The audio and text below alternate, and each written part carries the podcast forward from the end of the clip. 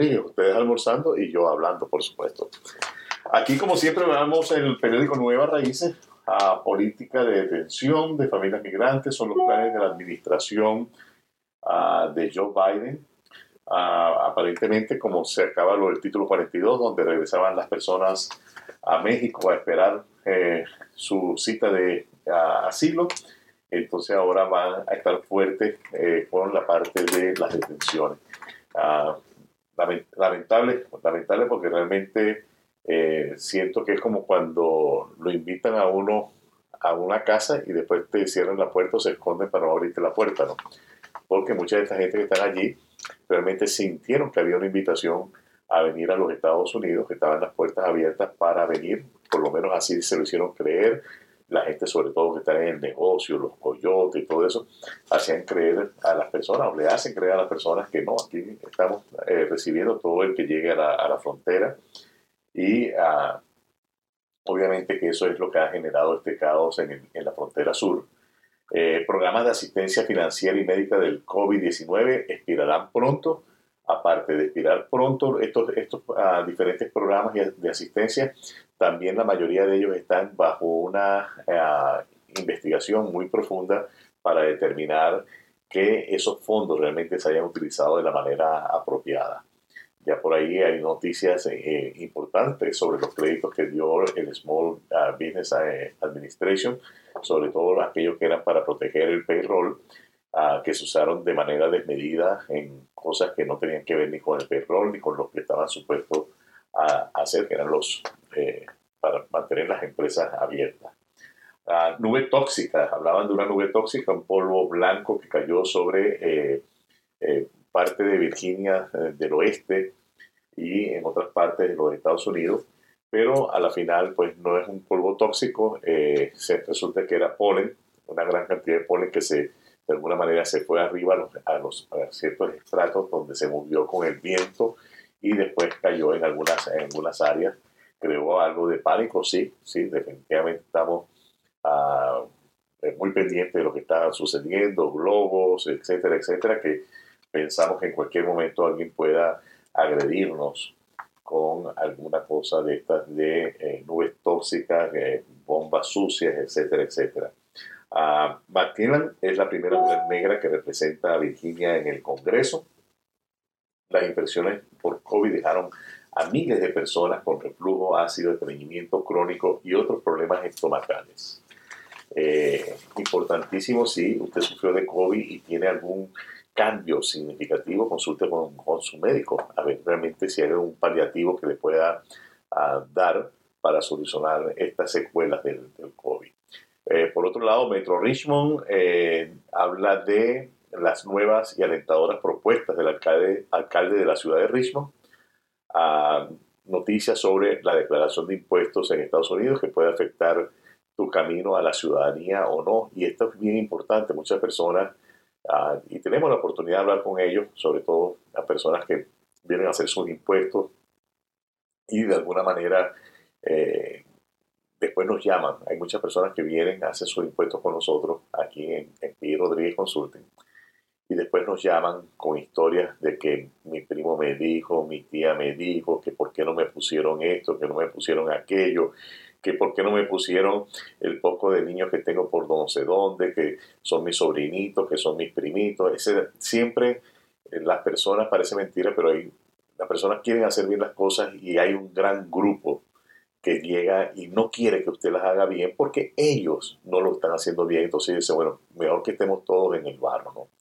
Eh, pareciera que somos como los cangrejos. Usted agarra los cangrejos y pone un, un poco de cangrejos en un, en un pote en un contenedor uh, y cuando usted ve que un cangrejo ya finalmente casi llega a la parte de arriba para salir, el otro llega y lo jala, ¿no?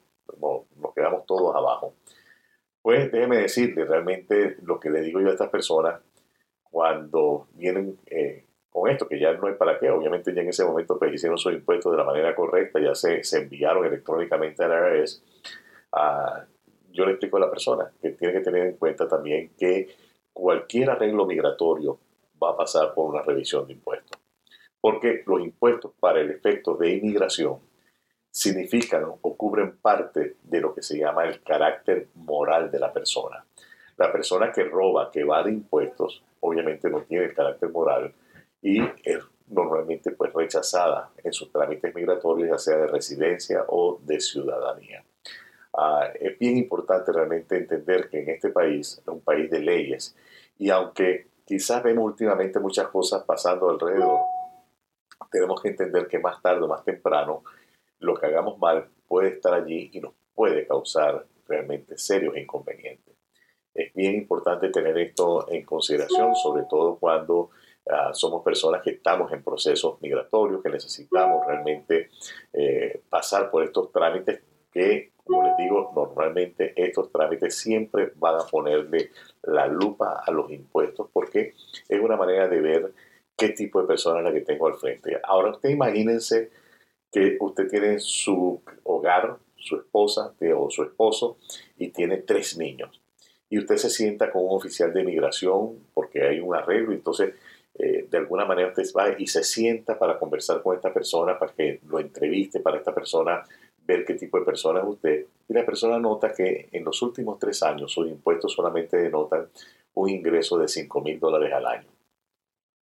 Yo siempre pongo este ejemplo porque digo, esa persona que está allí es oficial de migración que seguramente sí paga sus impuestos, es muy probable que se ponga creativo y le va a preguntar a usted, oye, ¿usted paga renta? Y usted le diga, sí, yo pago renta, pago 1.600. ¿Y paga luz? Sí, pago 100 de luz, etcétera, etcétera. Entonces, después la persona lo que le va a decir a usted, bueno, explíqueme cómo hace para pagar esto, porque con el dinero que de ganas del trabajo no lo es. Entonces, ya ahí usted va a estar en serias inconvenientes para poder justificar cómo usted sobrevive con 5 mil, 6 mil, 10 mil dólares de ingresos. Así que ah, no escuche las personas que realmente le aconsejan a ustedes mentir en su declaración de impuestos, no le están dando un buen consejo, ya sea su mamá, su papá, su hijo, su hermano, quien sea que le esté diciendo a usted que la mejor manera es mentir en una declaración de impuestos al gobierno de los Estados Unidos, le está dando un pésimo consejo y esa persona no va a estar ahí para dar la cara cuando usted se vea que esté, auditado, que usted esté en un problema. Así que mi recomendación, haga los impuestos de la manera que tiene que hacerlo, de la manera correcta, declare lo que usted se ganó, rebaje todos sus gastos. Hay, personas que inclusive se preocupan porque cuando se le hacen los impuestos están en pérdida. Estar en pérdida cuando uno está comenzando un negocio es algo, normal es algo que, sucede. La gente eh, arranca quizás el primer año, el segundo año uno puede tener pérdida, pero una vez más tenemos que poder justificar de dónde estamos viviendo, que la pérdida sea realmente una pérdida real y justificar que me estoy endeudando, estoy tomando préstamos, de qué manera yo estoy sobreviviendo. Así que bien importante el tema de los impuestos. Ya para este miércoles se vence el plazo para las corporaciones S tienen que hacer sus impuestos antes del 15 o eh, fecha a más tardar el 15 de marzo. También las ah, sociedades, las que hacen la forma 1065, tienen que estar listos y también los TROS. Y esto es importante entenderlo porque tienen que estar listos porque tienen que emitir una forma K1 que va a los dueños o accionistas de la empresa para que estos a su vez puedan hacer sus impuestos. Si usted no tuvo el tiempo de poner toda la información junta para hacer sus impuestos, acuérdese que siempre hay la opción de pedir una extensión y esa extensión es automática por seis meses. Eso le alarga el tiempo. Ahora, si usted tiene una corporación S y usted pide una extensión, eso significa que los socios de esa corporación S también tendrán que pedir una extensión porque no pueden hacer sus impuestos hasta no tener la forma K1 que le va a dar la compañía. Entonces, eh, no piense que la extensión es para el negocio y entonces usted va a ir y, va a poder hacer sus impuestos, va a tener que esperar y solicitar también una extensión. Entonces, bien importante tener eso, eso en cuenta para que no lo agarre de sorpresa la situación de no haber hecho sus impuestos o hacer los impuestos sin la K1. Cuando usted omite, omite alguna de estas formas, 1099, W2 o no digamos que lo omiten, cuando inclusive un error de tipeo pone un monto que no es, eh, usted inmediatamente va a tener en su, en su file, en el, una banderita que dice, hey, aquí hay algo raro y es muy probable que le llegue una correspondencia pidiendo una aclaratoria y después le llegue otra correspondencia diciéndole que usted ha sido seleccionado para hacer una auditoría del año tal y normalmente le extienden por lo menos dos años hacia atrás. Entonces es algo que realmente usted no quiere estar en esa polémica. Ah, el tema de hoy, eh, bancos que cierran, ah, quiero de manera muy seria a conversar de este tema. Hay un banco en California, un banco muy grande, Silicon Valley, que cerró, quebró. El banco está quebrado, el banco se quedó sin liquidez. ¿Por qué pasan estas cosas? Esto pasó ya en el 2008. Tuvimos la gran crisis financiera. Muchos bancos fueron rescatados por el gobierno con el dinero de los que pagamos impuestos. Este, dice el presidente Biden que esta vez no va a suceder lo mismo. Eh, este banco no va a recibir fondos del Estado de dinero de los contribuyentes. Más sin embargo, ¿qué es lo que pasa? Estos bancos, la mayoría de los bancos en los Estados Unidos cumplen con una garantía de depósito de 250 mil dólares. Esa garantía de depósito es del gobierno federal. Entonces, ¿qué es lo que hacen en este caso? Este banco ya ha sido intervenido totalmente, se congelan todos sus activos, toda la operación del banco queda congelada porque el gobierno tiene que velar ahora por ese pago de los 250 mil dólares que tiene que pagarle a las personas que hayan tenido obviamente esa cantidad de dinero, el que tenía 10 mil le pagarán 10 mil, pero el gobierno federal tiene que asegurarse que eh, eso, ese pago de garantía de hasta 250 mil dólares ah, salga de las mismas cosas que tiene el banco. Por otra parte, ¿qué pasa si usted tenía más de 250 mil dólares? ¿Qué va a pasar si usted tenía 251 mil dólares?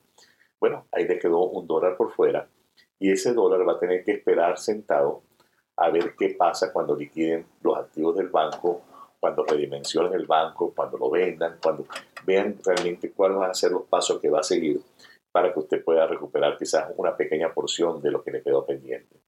Entonces, ¿qué es lo que pasa con estas noticias de los bancos? Estas noticias de los bancos, cuando un banco cierra, nos ponemos nerviosos.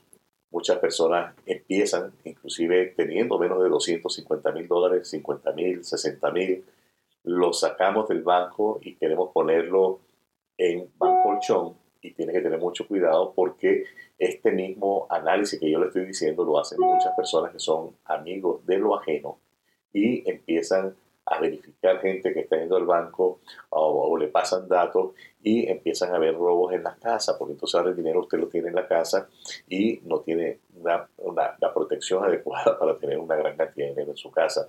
Tiene que tener mucho cuidado con esto, no se ponga nervioso si usted tiene en alguno de los bancos comerciales que esté protegido por el seguro de la FDSI, usted tiene una garantía hasta 250 mil dólares por el gobierno federal.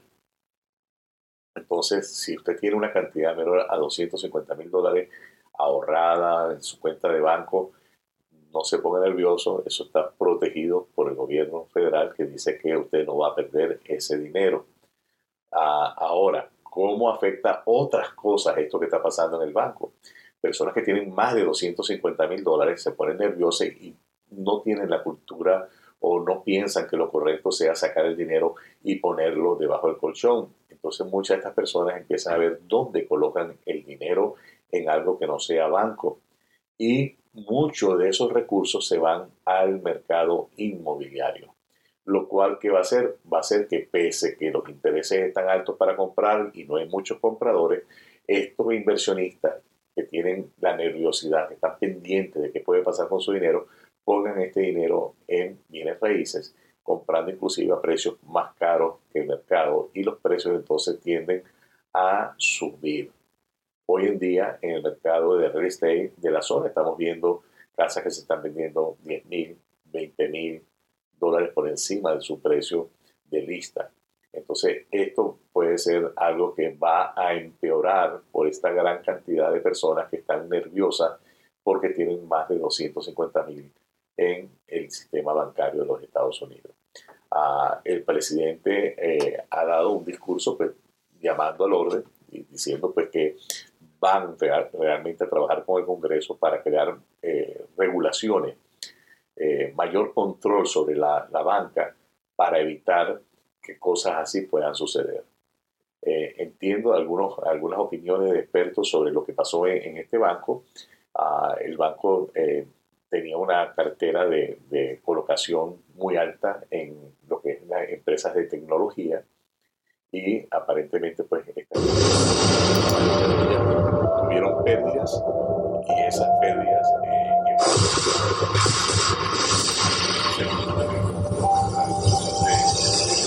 inicio y determinación del programa, pero eso es avisándome que ya estamos extendidos seguramente y es el momento de terminar nuestra presentación del día de hoy de Almorzando con Pedro Rodríguez.